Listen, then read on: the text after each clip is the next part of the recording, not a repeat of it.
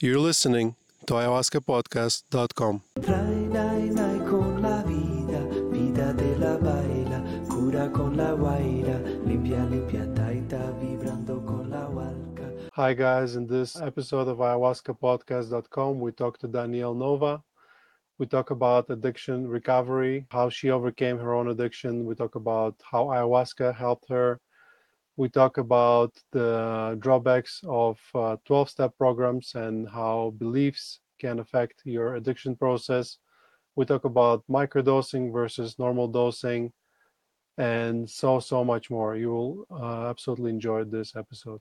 Hi, guys, and welcome to ayahuascapodcast.com. As always, with you, the host, Sam Believ. Today, we're interviewing Danielle Nova. She is executive director of San Francisco Psychedelic Society. She is a founder of Psychedelic Recovery, co founder of Metamorphosis Medicines. She is a transformational guide and she counsels people through addiction recovery and psychedelic integration. Danielle, welcome to the podcast. Thank you so much, Sam. I'm honored to be here. Really appreciate the invite.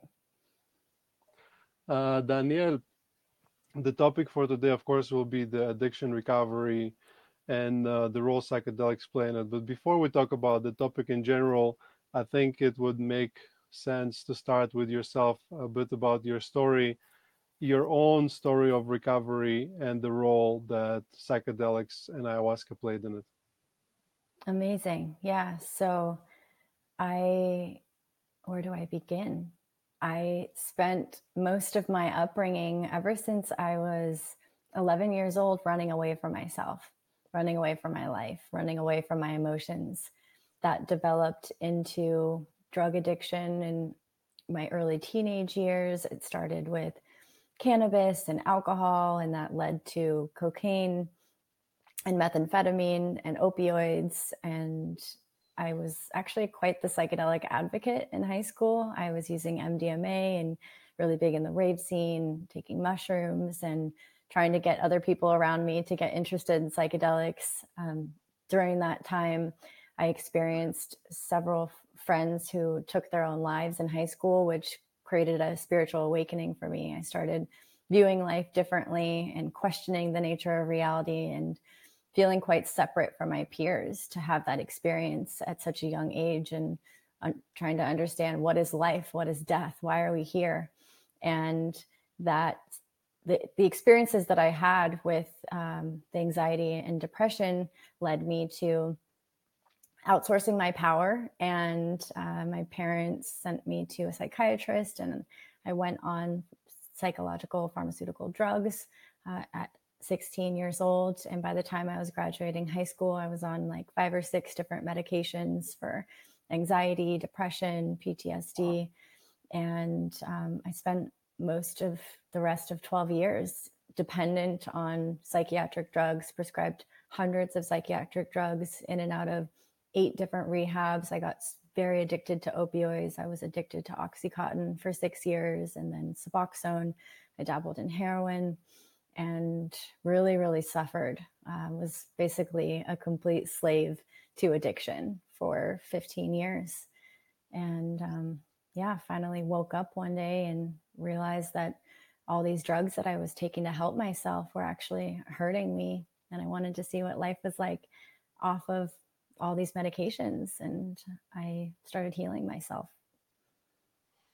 So, first of all, congratulations, and I'm really happy for you, and I'm happy you, you know, beat your addiction. You you obviously look great, and you do great stuff with your life. Um, what was your process of recovery, and um, what role psychedelics played in it? It was a long process of suffering, and um, once I decided to come off of the medications, I really didn't have a lot of support. My family did not want me to come off of medications. They were scared for me. The doctor had no idea how to get someone off of medications either. I was the first I was the first patient to ever come off of any of these medications. And so I slowly started to titrate off of I was on five medications at that time.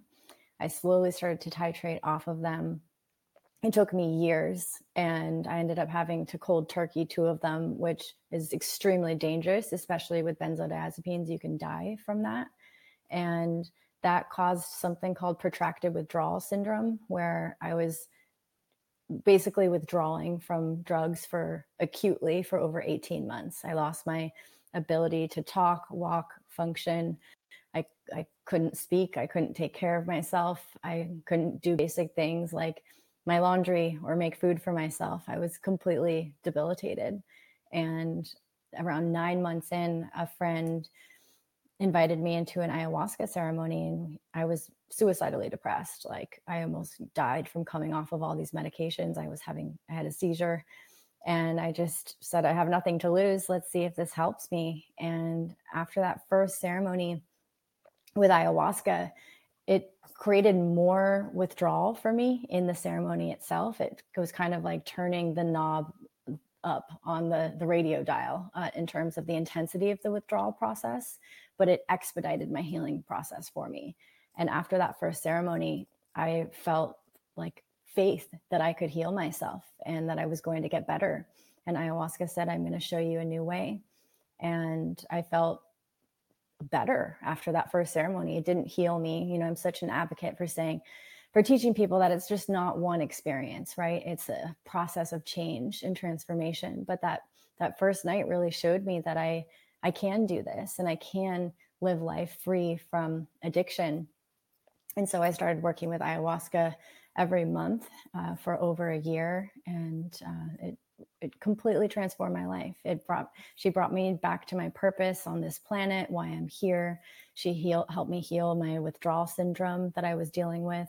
Then I started working with microdosing of mushrooms that really helped me get out of the house. I was um, quite agoraphobic at the time. It was hard for me to even leave the house, and mushrooms started to, you know, bring me out of my comfort zone and help me heal my brain and uh, I worked with iboga at one point, um, which was very detoxifying, just like the ayahuasca. Lots of purging. You know, I had I was toxic, taking hundreds of medications, millions of pills.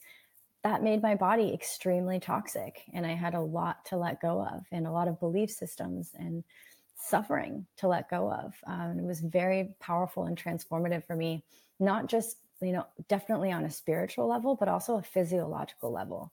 And that's what I feel so excited about. Ayahuasca has the potential to physiolo- physiologically help people heal withdrawals from getting off of these medications because there's millions of people on medications. You know, my story is not unique. I'm unique in the fact that I was able to get off of them and use psychedelics to support that process. Well, once again, congratulations and uh, being strong enough to sort of just plow through for nine months by yourself without even help of ayahuasca is uh, very impressive. And um, yeah, with ayahuasca, it's it is like that. When there is some kind of pain, before it gets better, it gets worse. So I can imagine how it just brought it all up and uh, and made it even even stronger. Um, you described that um, de- detoxing or sort of getting off the the, the medical. So first of all, you said uh, that um, you've been prescribed everything that there was and nothing was helping. Um, and then uh, they they told you to to smoke cigarettes and drink coffee. Can you tell us that story? Yeah. I tried every medication possible. I was prescribed i tried so many different antidepressants. I've tried every anti-anxiety medication um, so many mood stabilizing medications, was on Adderall, was on uh, sleeping medications, eh, put on, I remember when I tried to get off, when I came off of the opioids, my addiction to Oxycontin, I was put on 15 medications just to get off of the opioids, you know, for restless leg syndrome and all these all these ways that they do medication assisted detoxes basically. And um, i remember suffering so much with my mental health and I could hardly function. And I was went to my psychiatrist and I asked him, um, you know, do you have any other medications that I can try? These aren't working. And he said, well, no, I've I've prescribed you all the medications. Like I don't have any any other medications? Why don't you smoke more cigarettes or drink more coffee? And at that point, it was really a spiritual message that this person can't help me and that the medications can't help me. And maybe it's not the medications that I need to feel better. Maybe it's com- coming off of them. Um, and so that was a big turning point in my recovery journey to lose complete faith in the pharmaceutical paradigm that I was subscribing to and, and take my power back. It's interesting that um, I don't I don't really know exactly what what were the symptoms, but uh, you described uh, being very spiritual when you were younger, and a lot of times uh, spirituality is confused with mental disease. Like if somebody says, you know, they see stuff or feel stuff, even if it's true, nobody cares. They they just think maybe you're schizophrenic or something like that. Have you have you experienced that sort of? Was that the part of the issue? Yeah, absolutely. Yeah, I think that you know I I really identify with being an indigo child or an indigo adult and the indigo paradigm is that we're highly sensitive highly spiritual very intuitive we feel a lot and oftentimes that's a theme in pe- with people that have gone through addiction is that they feel a lot and they're very sensitive. And we have all been raised in a society that doesn't support feeling. You know, it's a society that the current predominant paradigm is to suppress your feelings, or if that you feel a lot, it's too much because we weren't raised to process our emotions. I know that my parents never taught me how to sit with my emotions and process my emotions. I was always too sensitive or, or too much. And my grandparents certainly don't even know what it means to process emotions. I've asked my grandmother, and that's just, you know, how it's been passed down. And so we're really the first generation to acknowledge that we have feelings and to learn how to feel safe in processing them. And so that was the fact that I was feeling so much and so awakened to, in the world was looked at as you're you, there's something wrong with you and you need to be controlled and medicated because they didn't know how to handle me basically. And um, now i understand what it is but back then i really internalized it as there was something wrong with me and believed in all these mental illness labels that they have to give you in order to prescribe you medications. And it's it's completely false you know from my experience. And other people might identify with you know having anxiety and depression and bipolar and whatever these labels that they want to subscribe to but um, at the core of it i really think it's a highly intuitive highly sensitive being that also has underlying trauma and that trauma can manifest in mood dysregulation and risky behavior or addictive behavior because it's an attempt to solve the underlying issue. It's an attempt to solve the problem. Well, I can imagine if you're a sensitive uh, child and you live in a world where there's a lot of pain around, then then obviously your experience is not going to be the most blissful. And then and then uh, if you see it as a disease, then you're going to start taking medications and nothing is going to help.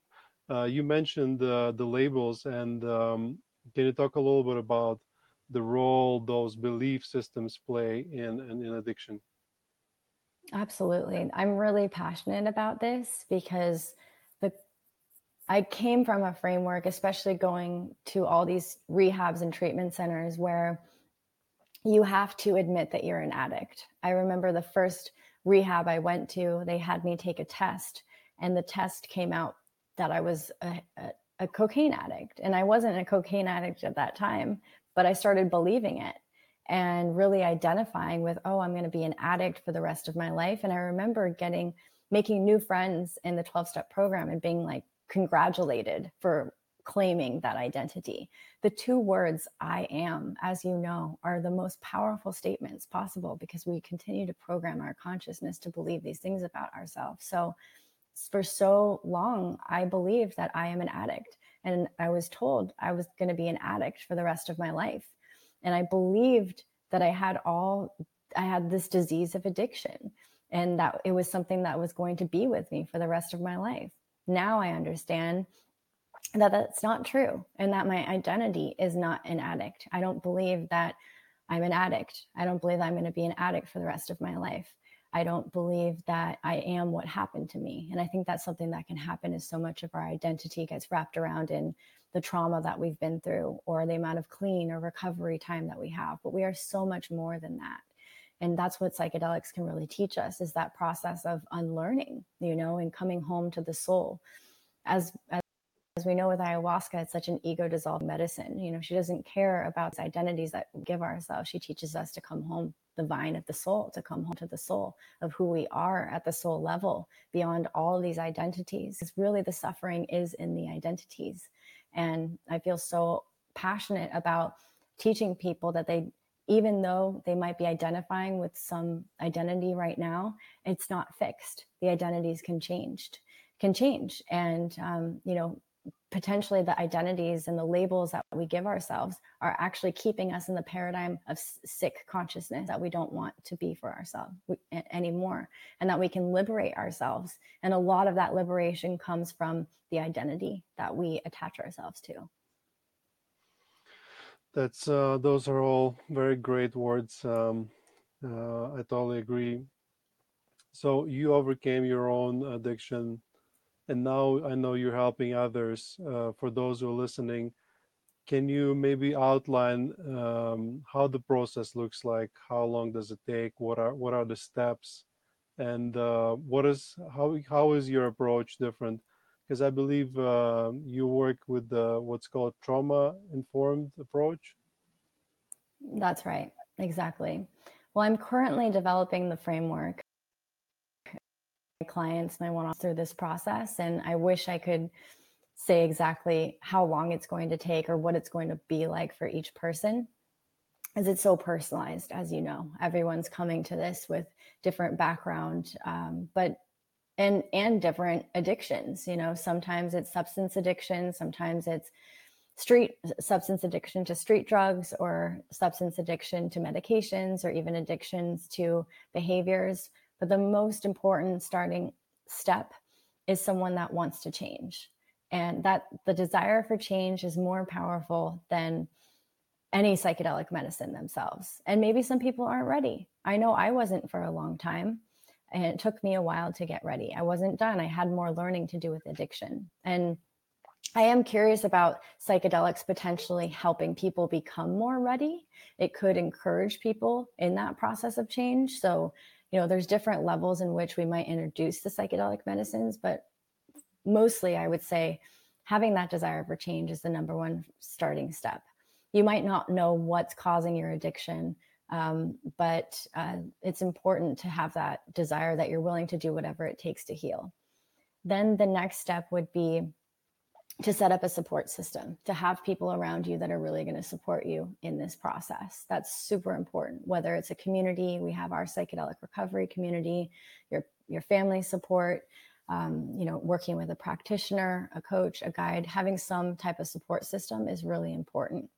And then committing to a program or process. And I encourage people to commit to either a month or a year, you know, of saying, okay, I'm going to see what this is like and give myself a year to transform.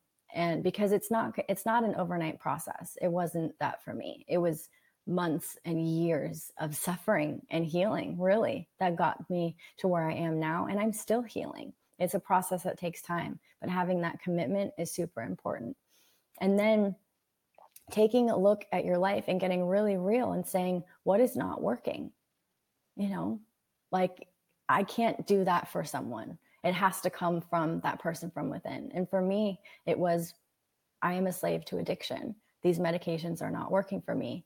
And i had to set up a plan and a process to get off of them. So um, you know depending on what substance or behavior someone's doing there's different approaches to addiction recovery. For some people it might be a slow titration process. And medication important that people titrate slowly. It's a substance addiction. Maybe someone wants to slowly come off of heroin. Maybe someone just needs to interrupt that process, you know, very abruptly. I don't know what's going to be, you know, people might have to try different approaches, but make sure that the approach in which you're trying is appropriate for the substance that you're taking. And especially if you're getting off medications, you need to have the support of a doctor to help you come off of them and one that's going to support you in doing that. And uh, you know for certain for certain addictions psychedelics are only appropriate after you've been off of the substance for a certain amount of time. So it's important to understand you know any type of contraindications that might be at play.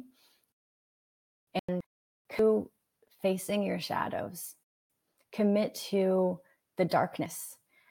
Unless we move through the darkness we're going to be forever enslaved by it and so much you know for me addiction wasn't just around removing the substance addiction because ultimately what the research shows it's not about the addict the substance being addictive. It's about the underlying issues that we're running away from that and that's why we soothe ourselves with substances or behaviors.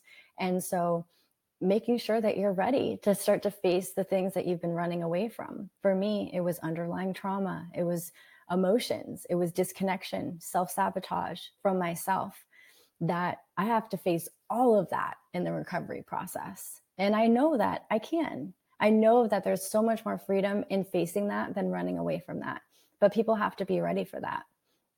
And it's probably going to be a process of unwinding and unlearning. But give yourself at least, I think, a year to really commit to that process. And there's so many more nuances within within this frame, framework but you know a lot of it is around once you start your healing process especially with psychedelics identifying the beliefs that you have around yourself you know and the relationship that you have with yourself. For me i recognize that i hated myself for so long. I did not love myself. And the process of healing addiction is falling back in love with yourself and giving to yourself the love and care that you desire that you were running away from. And for a lot of people going through addiction, they feel a void. And it's really the void of the divine. It's the void of God. It's the void of us. You know, we, I believe we are a fractal of the divine. And we're trying to fill that void with substances when really it's us that we're seeking. You know, we are the ones we've been waiting for. We are the love we've been seeking. And healing addiction is about giving that to ourselves. Yeah, the healing uh, will always come from within um, it's you. You mentioned something um, about people who are quitting uh, substances and they want to start working with um, psychedelics. For example, if somebody is ready and they have been sober for a while, a lot of times people like this, whether it's alcohol or other substances, they they're very suspicious of psychedelics regarding uh, seeing them as just some other drugs and then being worried about um, getting addicted to it. So uh, what would you tell someone who's afraid to be to get addicted to ayahuasca, for example? And what is your language in sort of defining the difference between medicines and drugs? I think, well, first of all, it's very common, especially in that have people that have been previously addicted to substances to be concerned about that. And that shows a, a high level of care for your recovery journey. So I really honor that.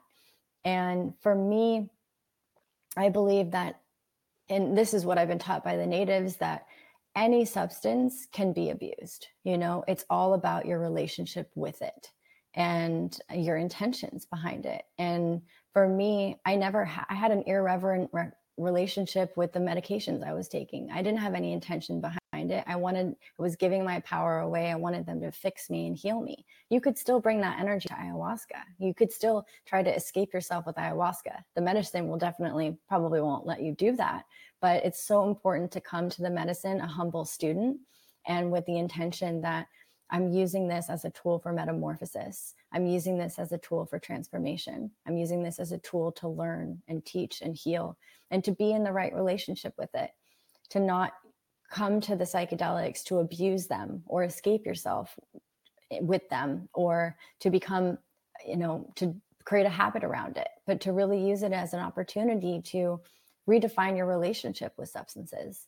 And, um, and that takes a certain level of integrity in the addiction recovery process. Some people might not have that, you know, some people might start abusing psychedelics. I've seen it happen a lot. It is possible. You know, they're not um, immune from from being abused, so it's really important to being in right relationship with them and you know come with and making sure you're doing the integration work especially giving space after the ceremonies using them to heal and transform your life and not just you know going back into old patterns or behaviors or trying to give yourself excuses.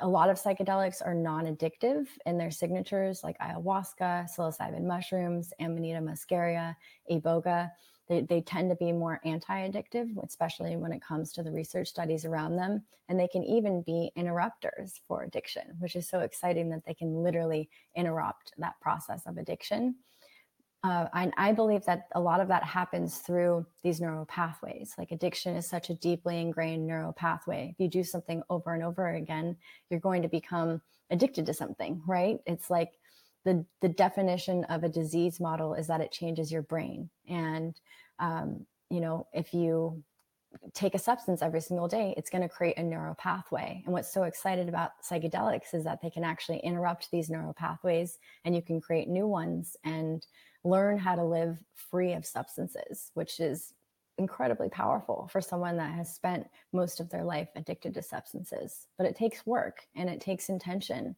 and integrity, you know, and being really real with yourself around how you're you're using these substances. Yeah, well, very well explained. Um, yeah, regarding getting addicted to ayahuasca, I can't really imagine somebody you know, under the bridge in the in the streets of a big city, drinking True. ayahuasca and, and like throwing up.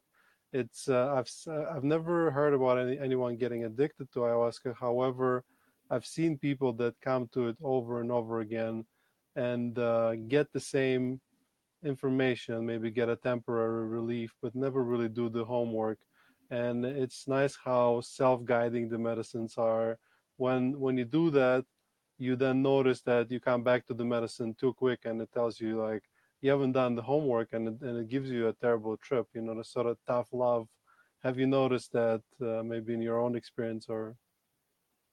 Oh yeah it, exactly. No one's going to get addicted to ayahuasca but they you know i've seen people that are habitually going to ceremony many times a month but not doing any of the integration work and not really changing anything in their lives. And I think that's such an important uh, component, you know, to to the ayahuasca experience. And from what the research shows around neuroplasticity and neurogenesis is that yes, psychedelics like ayahuasca can open up these new neural pathways, create new connections in the brain, but neuroplasticity in and of itself is inherently neutral. So it can be it can be negatively influenced or positively influenced. Like, let's say after ceremony, if I went immediately back to chain smoking cigarettes and, you know, on my phone 24 hours a day, it's going to ingrain these neural pathways even deeper for us. And I remember one time in my recovery journey after doing ayahuasca, I did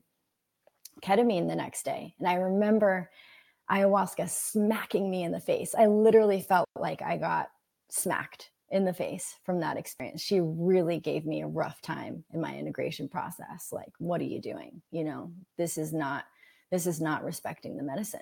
And um, you know, we're dealing with, as you know, another consciousness. Like it's a spirit. Ayahuasca is a spirit. We're welcoming in the spirit of ayahuasca, this consciousness, this plant consciousness into our body as um, Dennis McKenna says, he believes that the plants want to experience our consciousness just as much as we want to experience the consciousness of the plant.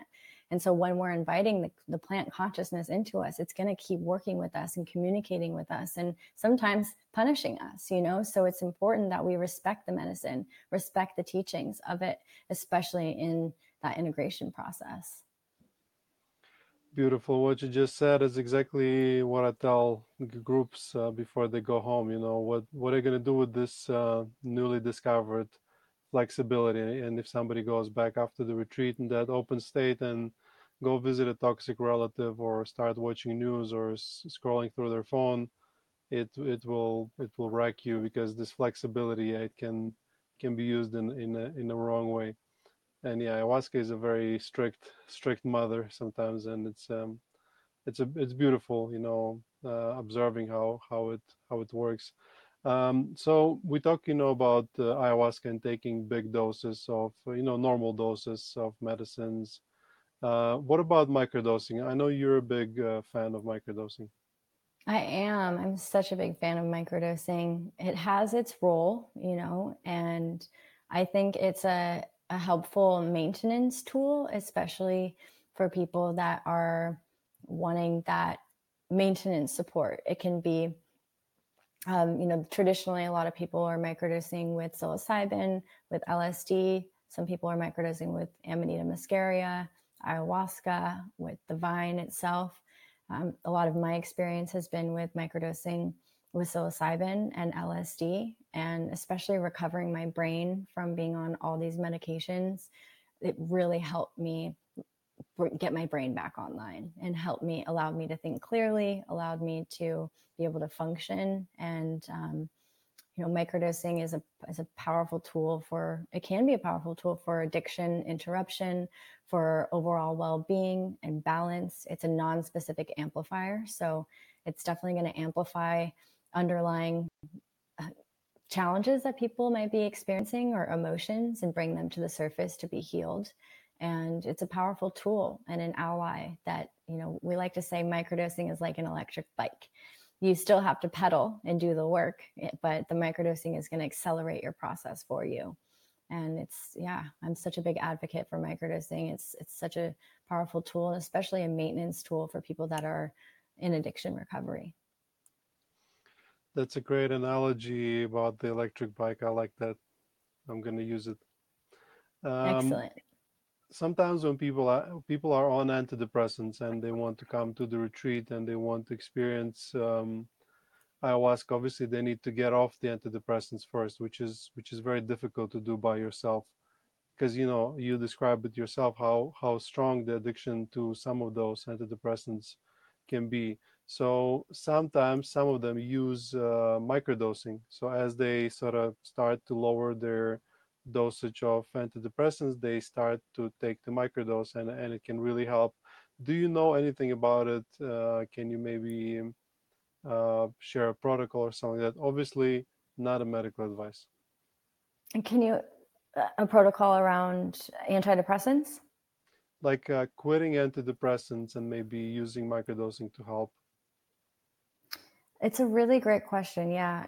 Um, you know, I don't have a lot of experience in combining the withdrawal process with microdosing. Some people use microdosing to aid and support their withdrawal process from coming off of the uh, a certain medication. I'm such an advocate for one thing at a time personally because we just don't know what the interactions are when it comes to combining the two. Um, so, you know, it's really up to a person to figure out what works for them. Some people might find that microdosing mushrooms eases their withdrawal from coming off of antidepressants.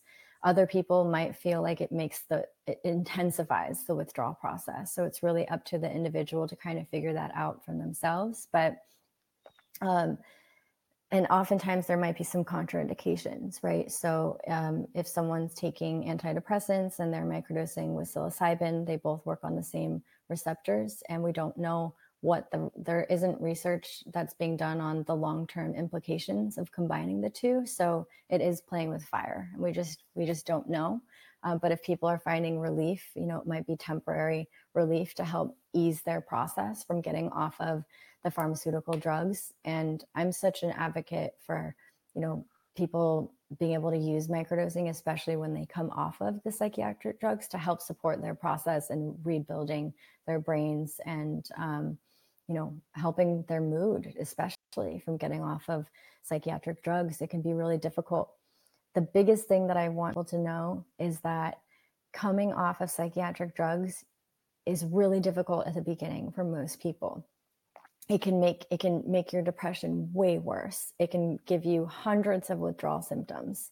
And when i was going through that process i thought that that was me. I remember going to my doctor and telling him these horrible withdrawal symptoms that i was experiencing. And he was saying well this is a sign that you need to be on medication and that was just not true you know there was actually a huge withdrawal process. So i really encourage people to educate themselves about the withdrawal process. I have a training on, at the Psychedelic Society where I train you all about what can happen um, in the withdrawal process just to get you really informed. The problem with these medications is that there's there isn't any informed consent.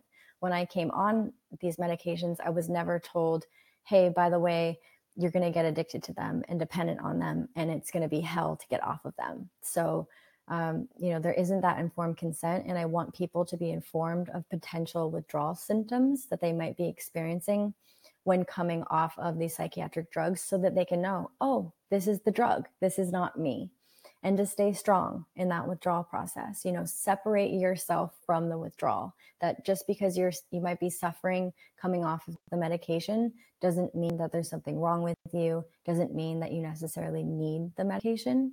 Um, and it's not right it might not be right for every person right now. Um, you know sometimes people come off medications and it's just too difficult for them to stay off of them and that's okay you know? Um, but give yourself space to to recognize that it, it could be a, a time of of difficulty. And for some people it's not you know?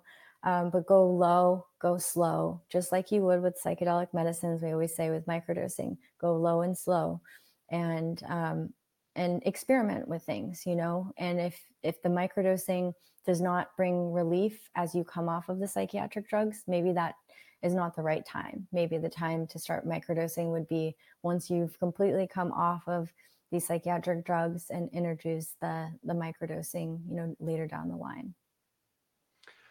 Well, uh, apart from microdosing, let's say somebody really feels like doing ayahuasca and the only thing that's stopping them is the SSRI antidepressant. So, what um, routines or maybe uh, behaviors or activities you could recommend to somebody to to ease that process? Mm, so many things. The biggest nature every day.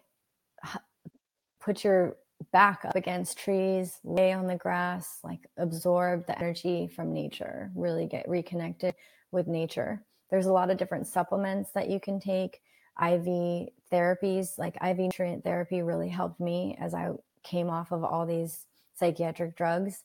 Um, see a doctor, get some blood work. You know, oftentimes when you're taking a lot of medications, it can actually disrupt a lot of your blood work um, and cause a lot of s- symptoms. So, you know, you w- want to make sure that you might be deficient in some areas. I know I was super deficient. I was not taking care of myself when I was on all these drugs. I just let my health go.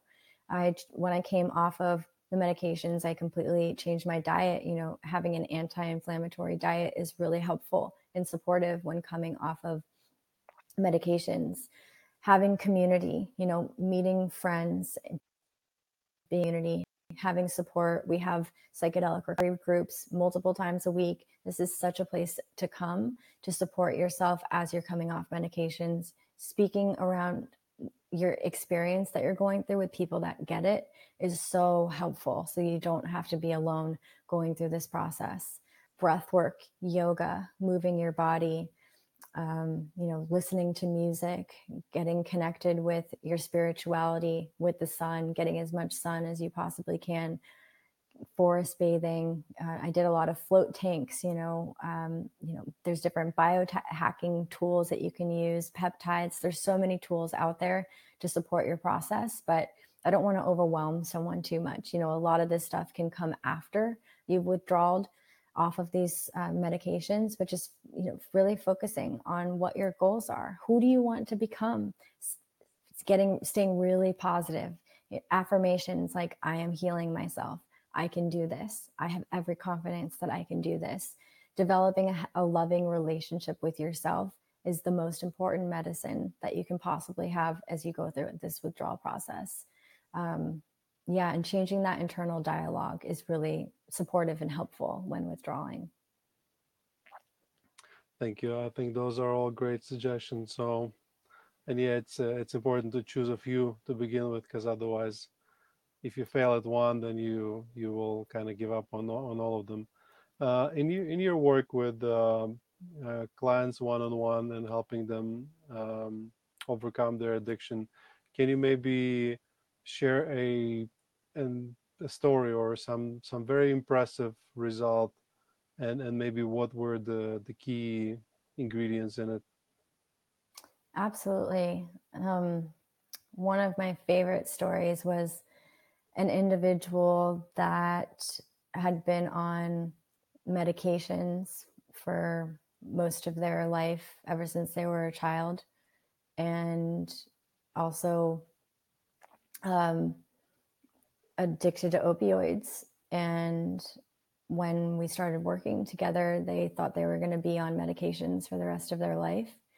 And they um, you know were told that they had all these things wrong with them and they believed that there all these things were wrong with them and they really didn't believe in themselves. And through our process of working together they were able to come off of all the medications that they were on safely under the, the care of a doctor. They were able to release their addiction to or dependency to uh, suboxone to opioids and they completely transformed themselves and they were working with ayahuasca um, and really went through a transformational process. And I think one of the biggest elements of it is that they started believing in themselves, that they started believing that it was possible to heal themselves, that there wasn't anything wrong with themselves, that they weren't crazy, and that they could live a life free of addiction and free of dependency on these medications, which is incredibly powerful to finally experience life, what life is like um, off of these medications. And it was a very slow process, and they were very committed to to the work. And I think their connection with their spirituality helped them a lot. They became very spiritually connected and felt guided throughout this process. And having someone, you know, having me to support them in it, someone that's been through that process and and can inform like this is very normal to feel this way you know you're not going to feel this way forever.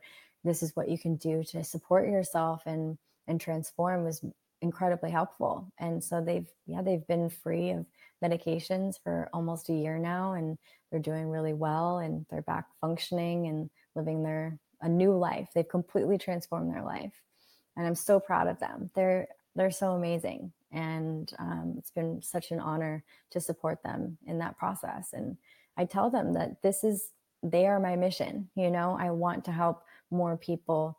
I want to help anyone that is wanting to transform out of addiction out of suffering and to help them get them to a place of liberation. It's a great story. Thank you for for sharing it uh, you mentioned that um, getting connected spiritually really helped that person um, my own spiritual connection came pretty much directly after my first ayahuasca experience and, and was gradually expanded by ayahuasca. But before that, I, I must say I was really not connected. So, how does one discover spiritual connection or create one without, let's say, use of um, plant medicines? I think it's a really great question. I think a lot of research can be helpful of understanding that there the separation between us and our spirituality is an illusion that we are actually spiritual beings having a human experience and we've been conditioned to be so separate from spirituality or that you know spirituality is religion where for some people it is religion but for other people it's just a way of life like I am a spiritual being have in this human body, but I trust that my soul travels for many lifetimes. And I think the biggest way people can connect with their spirituality is connecting with their soul, with their desires, with what their beliefs are, and questioning their beliefs. Like, do I believe this because it's been programmed into me, or because this is what I actually believe? Um, and are there any signs in a person's life that are guiding them to believe that there's something greater than themselves? We are the tree, we are the leaves on the tree and the tree itself. We are a drop in the ocean and the drop itself. We are the fractal, we are a fractal of the divine. That's what the psychedelic plants teach uh, taught me was that, you know, we're a fractal of our of spirit, right? Of God. And, um, you know, those are just my own personal beliefs. But I think it's important as people um, develop their spirituality to under to develop it on their own. It's a very personalized journey. Um, you know, some way that people might start is if they see 1111 on the clock or synchronicities or signs. Like even experiencing a small synchronicity, that is magic. That is spirit. That is a connection with the universe. And um, we are the entire universe experiencing itself within ourselves. Um, so, yeah, I just encourage people to do a lot of research on spirituality and on the universe, even simulation theory. And so people can develop their own belief systems on their own. But it's a very personal journey, and you really do have to feel called. I don't know how I would necessarily like teach someone about spirituality unless they haven't unless they don't have curiosity or interest or a personal experience of opening up spiritually themselves. Mm-hmm.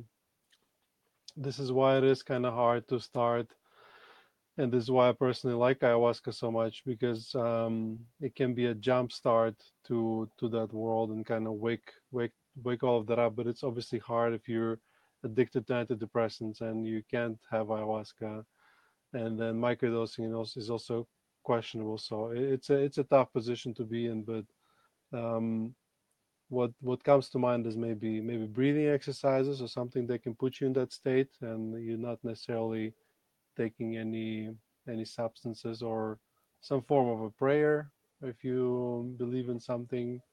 So, but yeah. Um, I love us, that uh, prayer, meditation. Yeah. Tell us uh, why are you excited about Amanita muscaria? I'm excited about Amanita because it's known as the anti-anxiety mushroom. Currently, given the legal paradigm around psychedelics, Amanita is is unregulated, at least within the US, and it is grown in nature all over the world. It's found under pine trees. And what they're finding is that it works on the GABA receptors of the body. So it is very relaxing and sedating and helpful for nervousness and anxiety. And, um, you know, there's the whole paradigm and epidemic of dependency to anti anxiety medications coming off of benzodiazepines for me was the most difficult process that wreaked havoc on my life and pure hell. Um, so the fact that there's a substance that can help people heal their anxiety that's not addictive or not harmful to thing and so exciting. So yeah, I'm a big advocate for microdosing Amanita muscaria mushroom. Yeah, for those who don't know, Amanita muscaria is the fly agaric. It's the it's the mushroom with the red top and the white dots on it. It's the mushroom. It's the mushroom in the in the emo, emo, emojicons, the sorry, the smiley faces and I think it's um, there's this story about how Santa Claus is actually that mu- that mushroom. Do you know that story? Mm-hmm. Can you tell it yeah. to, to, the listeners?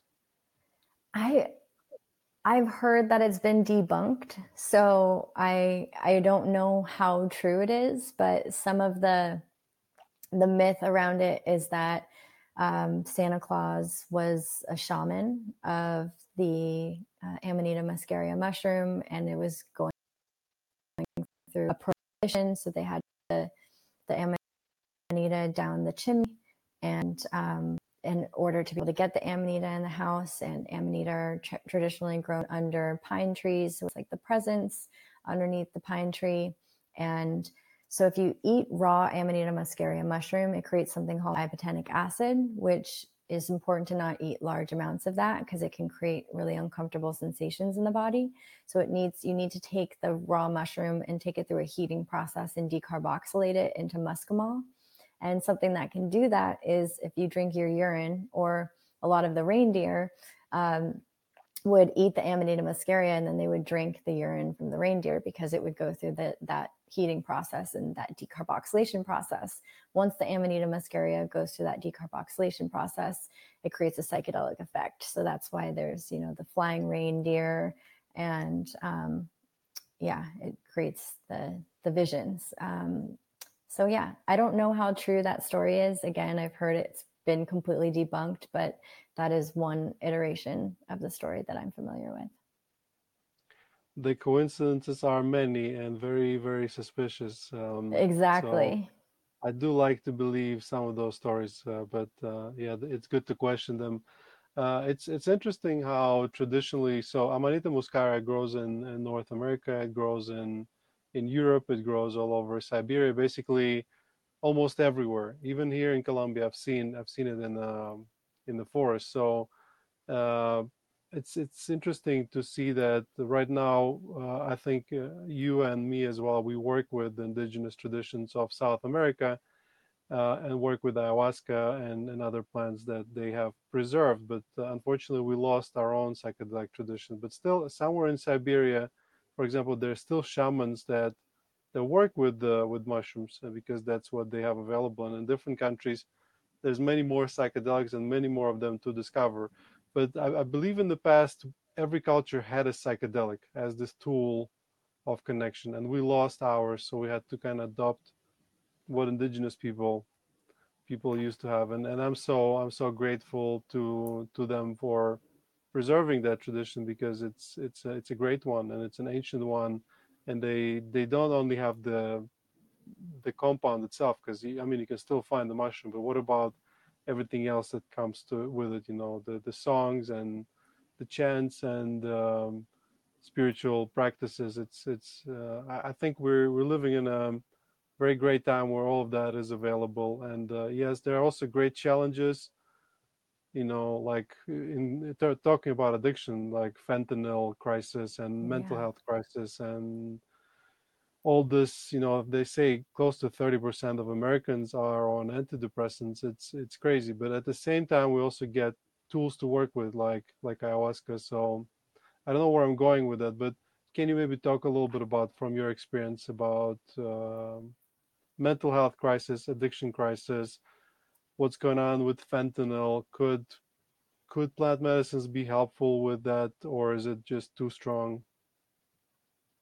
I think you said it beautifully. That we're going through a crisis right now. I had no idea it was 30% of Americans, but I believe it. I mean, there's millions of Americans and millions of people around the world that are dependent on pharmaceutical drugs. And we have been conditioned to believe that that's not addiction, that addiction is heroin or fentanyl, which that is addiction, right? But so is taking something every single day that you're dependent on that you can't get off of. That's addiction as well. Um, you know, we're even seeing phone addiction, right? Like people are addicted to their phones, they're addicted to social media, they're addicted to the internet. It's a paradigm of self escapism and not being able to process emotions. For me, addiction saved my life. It really did. I probably would have taken my life had I not had addiction. Addiction helped me soothe myself. It helped me find God, really, at the beginning of my addiction. It, it created a, it was like an abusive boyfriend. Um, you know, I felt love from addiction. I felt like it was solving my problems. It was keeping me company. It was keeping me safe. It was keeping me held. And ultimately, it became a very abusive relationship that I hated and I wanted to get out of. Um, so I think that there's a lot of people that are suffering in relationship with substances thought patterns, behaviors that are helping them in some way, but are also really abusive and hurting them. And it's, you know, up to a person to understand, you know, what is that? What's happening? And fentanyl is definitely, you know, there's a huge epidemic of fentanyl addiction. I think that the silent epidemic is with these psychiatric drugs. Like, no one is talking about how addictive they are and how difficult they are to come off of, um, especially these benzodiazepines. People are getting super hooked. Benzodiazepines like Xanax and Valium, people are on them for decades when really they're only supposed to be prescribed for four to six months at max. They're supposed to be rescue medications, not long term medications. And they cause some serious problems coming off of them and no one's really talking about that and so that's a big part of my mission is to educate people about how you know addictive these substances are and um, that people don't have to be on them for the rest of their lives you know that there is life beyond dependency to a lot of these medications. But it's so important that people have support as they're coming off of them and and do it safely because there's ways that you can harm yourself um, if you don't do don't do it safely. I think those are beautiful wor- words, and I think uh, it's a great uh, also way to finish the episode. So, um, Danielle, where can uh, people find more about you? So people can find me through Instagram. Uh, my Instagram is Connect with D, also Psychedelic Society SF. You can also find us on our website, psychedelicrecovery.org, psychedelicsocietysf.org. I'm gonna I'm working on my own personal website right now, which is daniellenova.com. I do one-on-one guidance for people that are wanting to come off of medications or break out of addiction. Um, you know, I'm really a big advocate and support for people to cre- take them through this process of healing. I also help people with microdosing and people that are just wanting to learn how to microdose to transform and grow personally. I'm also developing a training, a microdosing facilitator training uh, that teaches people how to become facilitators of microdosing experiences. And I'm working with Dr. Jim Fadiman and Adam at Flow State Micro on a, a new project and program. And that's going to be launching in a couple months. So, inviting people that are wanting to be trained in this um, in microdosing to to join the program and um, i'm also working on a couple other projects through the psychedelic society that i'm feeling really excited about and people can find us on our website thank you danielle thank you so much for sharing your story and i think it's beautiful how you not only overcame your own struggles but also then went ahead and started helping others um, it was it was really great. Thank you. Thank you so much. I really appreciate the opportunity to speak to your community. The last thing I'll say is we have a lot of uh, integration groups. Psychedelic Recovery is our program. We offer nine groups a month where people can come and process their psychedelic experiences, especially around addiction recovery, and just welcoming people to these groups. The Psychedelic Society has 15 support groups in total a month, all online integration circles where people can come and process their experiences.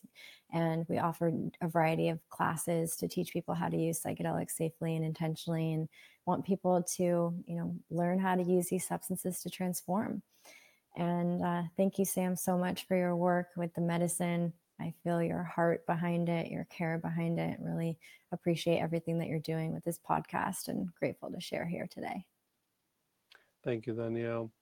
Um, guys, I hope you enjoyed this episode. If you like our podcast and uh, would like to support us and uh, psychedelic renaissance at large, uh, please follow us and leave a like whatever you're listening to this episode.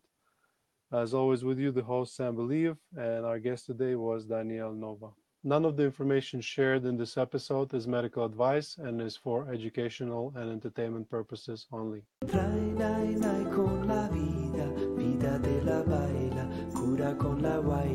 limpia, limpia,